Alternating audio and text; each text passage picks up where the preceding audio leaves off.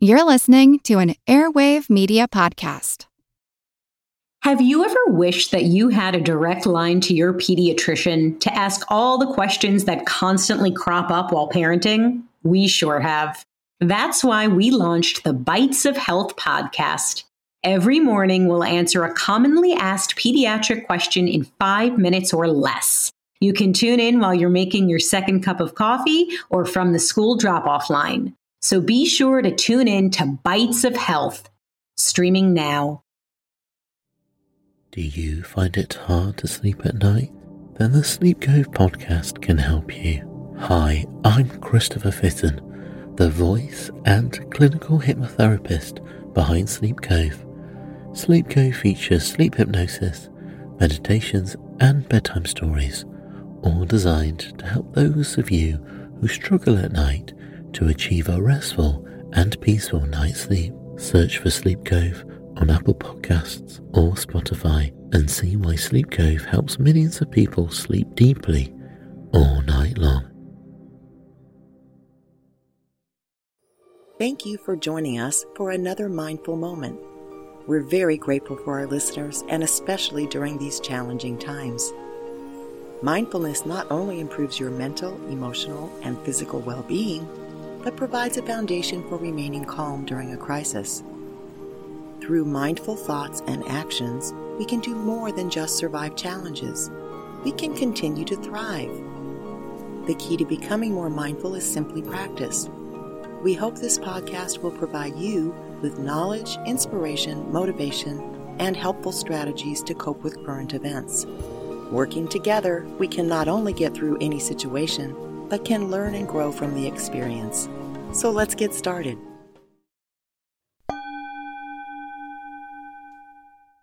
First, let's just pause for a couple of seconds. Let's take in a deep breath through the nose, hold it for a count of four, and slowly release it through the mouth. Ready? Take a breath in. Hold two, three, four, and exhale slowly. I hope you're well. If you're ill, I hope you're in the process of healing quickly. Even if you're physically well, I'm sure emotionally you're anywhere from anxious to terrified. If you're on the far end of that range, I again encourage you to use breathing exercises to calm yourself and which will prompt your brain to release feel good hormones instead of stress hormones. I also remind you that being in a state of stress weakens your immune system, which is definitely not what any of us want right now. So breathe. Unless you live in earthquake or hurricane regions, most of you have never experienced the eeriness of being homebound, experiencing food insecurity, and being cut off from friends and family. The last time I can recall might have been during the 9 11 event. Many of you weren't even born yet.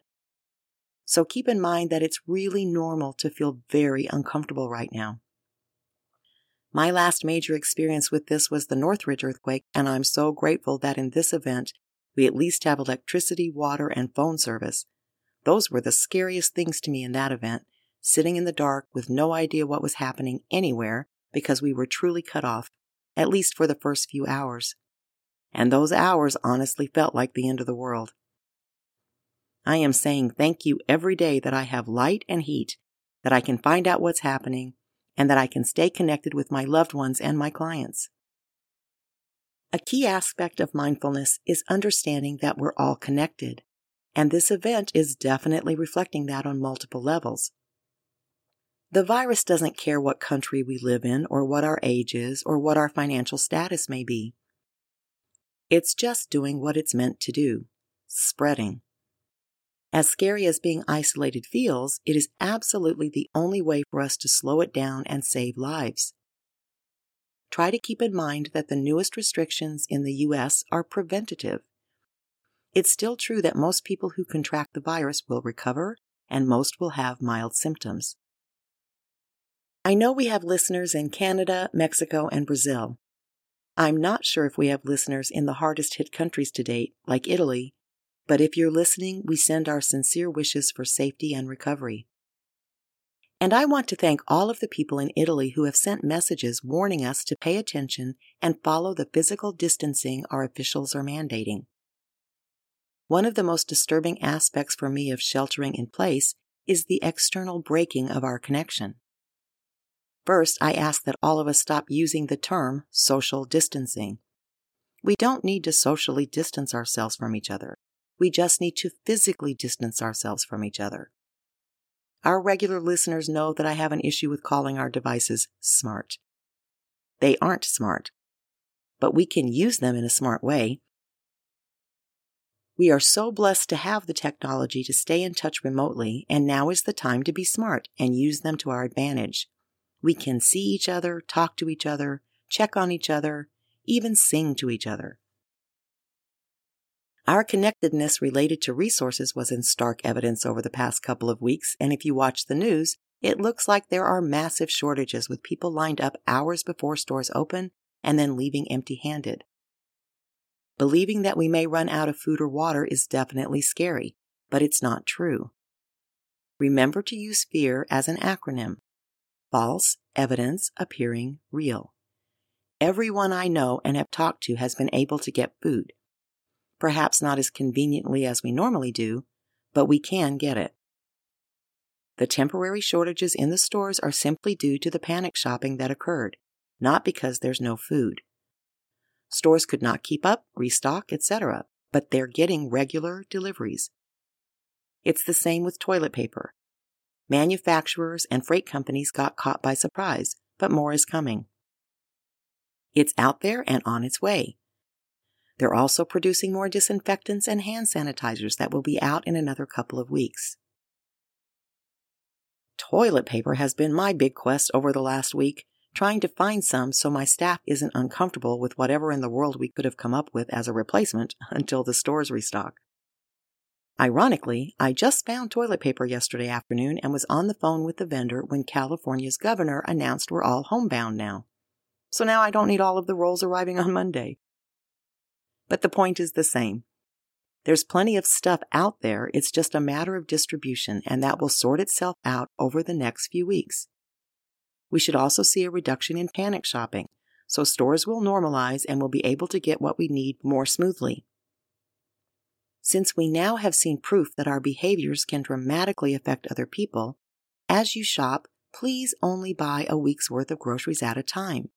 This will allow everyone to have what they need. We all have a responsibility to be aware of our actions and behaviors, but we all have responsibility available to us to make good choices. Responsibility is simply the ability to respond instead of react. Are you response abled? If not, mindfulness can help you achieve that. This is so important right now because our lives have dramatically changed beyond the virus many things will not return to the way they were before this event. We all know how well we react to change. Not, but we can learn to respond to change in a way that best serves us and others. I think the first step, starting right now, is for all of us to work on our mindset. As you realize you're focusing on the past and how things used to be, remind yourself to focus on now. As you worry about what may happen in the future, bring your attention back to the present. Rehashing the past, wishing for things to be like they were, and viewing history through rose colored glasses is just a way to avoid the present. It's past. It's done and we can't go back. Catastrophizing what is coming is just storytelling. We make up stories because we don't know what's coming and we tend to make up scary stories. If you're going to focus on the future, why not make up a good story? Mindfulness is being present, focusing on right now, paying attention to all of the details of what's going on inside of you and around you. And perhaps most importantly, right now, accepting what is. Wishing the pandemic wasn't happening doesn't make you feel better. So our new mindset needs to be this is what's happening. With this mindset, we are response abled. We can choose how to respond. So this is happening, and I don't like it at all, but I don't have to react with fear or panic. I first need to respond to my feelings. How am I? Anxious? Upset? Angry? How can I respond to my feelings? Breathe, soothe myself, calm down, reach out to my loved ones, reach out to a friend. Next, how can I respond to others? Does someone need my support? Have I checked on my friends, neighbors, and loved ones? Then, how can I respond to my community? I can stay at home unless leaving is absolutely necessary. I can realize that I'm in my home, my safe zone. If you're stranded somewhere else, are you safe? Do you have food and water? Again, if so, you're okay. The fear with that is not knowing when you get to come home, and I'm sorry you're in that situation. But you can respond calmly too, which will better serve you until you're able to return. There are still some people in complete denial about what is occurring. This is a reaction, not a response. I've seen lots of reports about young people congregating, and we've all seen shots of the beaches in Florida. First, a key behavior of young people is to feel invincible. We all felt that same way at that age. Instead of reacting in anger to the danger they're posting for the rest of us, we can respond with factual information to help them realize that even if they're invincible, many of us are not. And of course, now the numbers are coming in showing that young adults are not exempt from catching the virus, so they will start to see that their behaviors need to change. I also know several older people in denial. As of yesterday, they believed that this whole situation is overblown and are trying to go about their business as usual. We can respond to these folks with concern along with facts. It's unfortunate, but I don't think the media is educating us well. They're reporting these very low numbers and saying things like, but we're not testing enough. I don't think a lot of people realize that the real numbers are going to skyrocket. The governor of California was the first one I heard say a more realistic number yesterday, stating that of the 40 million people in the state, 56% will probably contract the virus. That's 22 million people just in California. Now, if you factor in the roughly 12% that will be severely ill, that's 2.6 million people. Again, just in California. And that's why our healthcare system is going to be overwhelmed. When you see numbers that state that Los Angeles has 240 cases, that's just the number that have been tested positive, but hardly anyone's been tested. I think this is what's causing people to think this is not a big deal, and therefore, they aren't responding in a way that will keep them safe, as well as those they come in contact with. I don't share these numbers to scare anyone. I share them because we're all going to have to cooperate and be very considerate of others, and I think more people will if they understand the seriousness of the situation. Our officials don't know what this virus will do. They're now even questioning their own assumptions about what the symptoms are. So basically, no one can predict exactly what will happen. We don't like uncertainty, so of course, this is a worst case scenario for our brains but we can respond to what we do know. Stay home. Follow physical distancing mandates. And at this stage, stay very aware of the importance of our healthcare workers. Don't go to a hospital unless your doctor tells you to. Remember, most people who get the virus will have mild symptoms. Stay home and take care of yourself and loved ones. Don't react with panic. Respond with common sense and compassion. We all need to come together for all of the children impacted by this event. We need to demonstrate calm and ensure that kids feel safe and secure. We need to get very creative in keeping them busy and happy for the next few weeks or months. We need to share support with parents who are not only homebound with kids, but many who are going to be trying to work under those conditions. Yes, it's going to be stressful, but we don't have to react to it in anger or frustration. Instead, we can respond mindfully. For all of those impacted financially, there's no sugarcoating it, it's extremely stressful. We're going to have a big recession, and we can react in panic or we can respond with ideas and strategies that will help us get through. Most companies are waiving late fees, delaying payments, and temporarily halting disconnections from services. Governors across the country are implementing laws to prevent landlords from evicting tenants and lenders from foreclosing on homes. It appears that the federal stimulus package will provide more relief. Again, we can't know what will happen, but we can focus on what we can do today. Take inventory. Do you have what you need for the near future? Are you safe?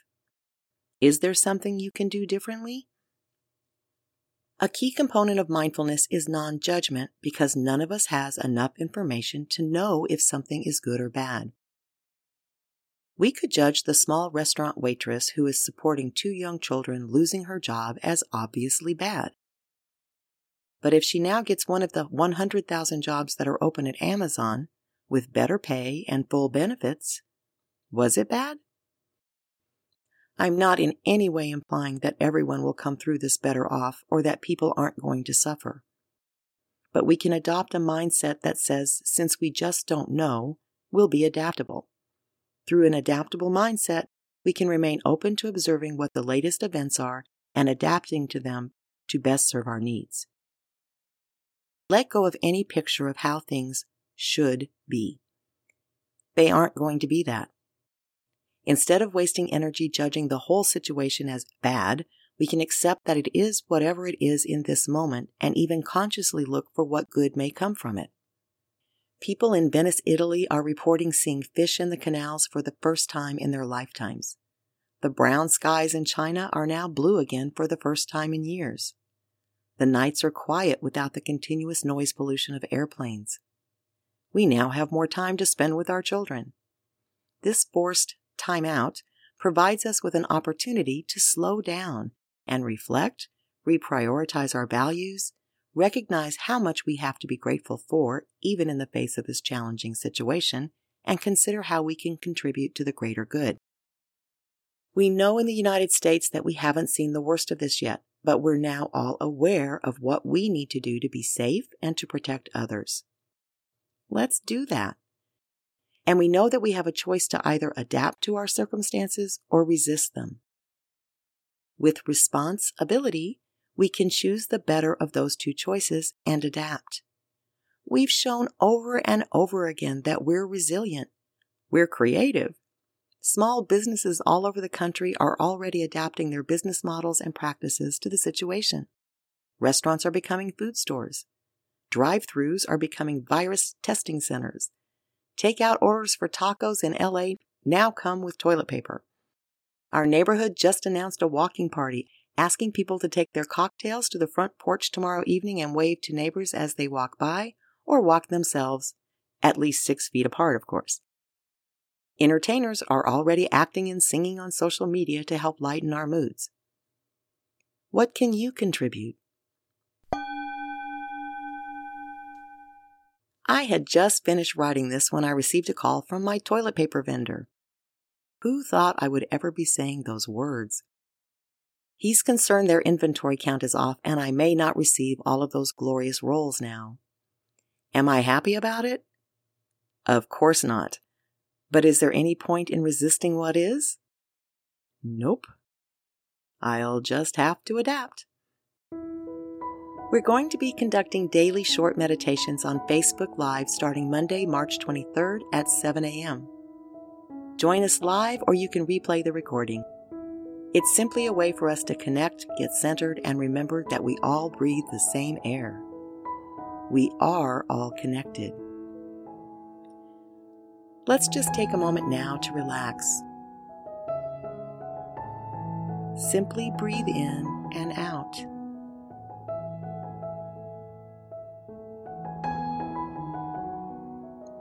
Notice your breath.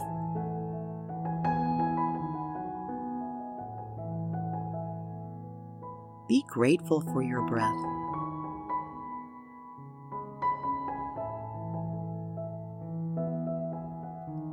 Notice how pleasant it is to simply stop for a moment, to take a break from the chaos outside and feel safe and secure in this moment.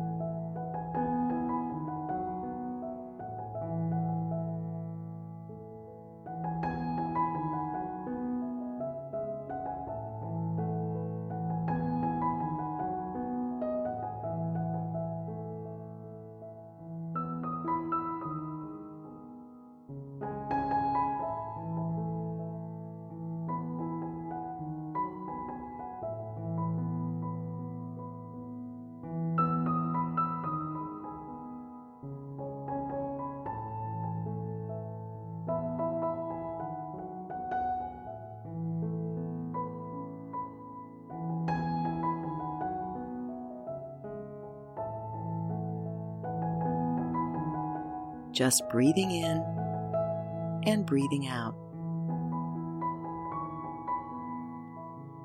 As you return to the outer world, be safe, be well, and be kind.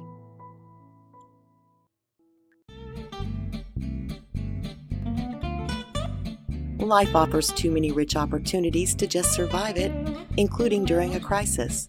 Our intention is to support you in thriving through a life of purpose and meaning. Until next time, be kind to yourself and to others. And remember to be mindful. We are returning to a weekly format to better support our listeners during this time, so be sure to join us next week for a mindful moment together. Please subscribe to A Mindful Moment with Teresa McKee wherever you find your podcasts. Please rate this podcast so that others can find us. And follow us on social media at Work to Live. A Mindful Moment is written and hosted by Teresa McKee. The Spanish version is translated and recorded by Paola Tile. Intro music, Retreat by Jason Farnham. Outro music, Morning Stroll by Josh Kirsch, Media Right Productions. Meditation music, Angel's Dream by Aakash Gandhi. This podcast is produced by Work to Live Productions. Thank you for joining us.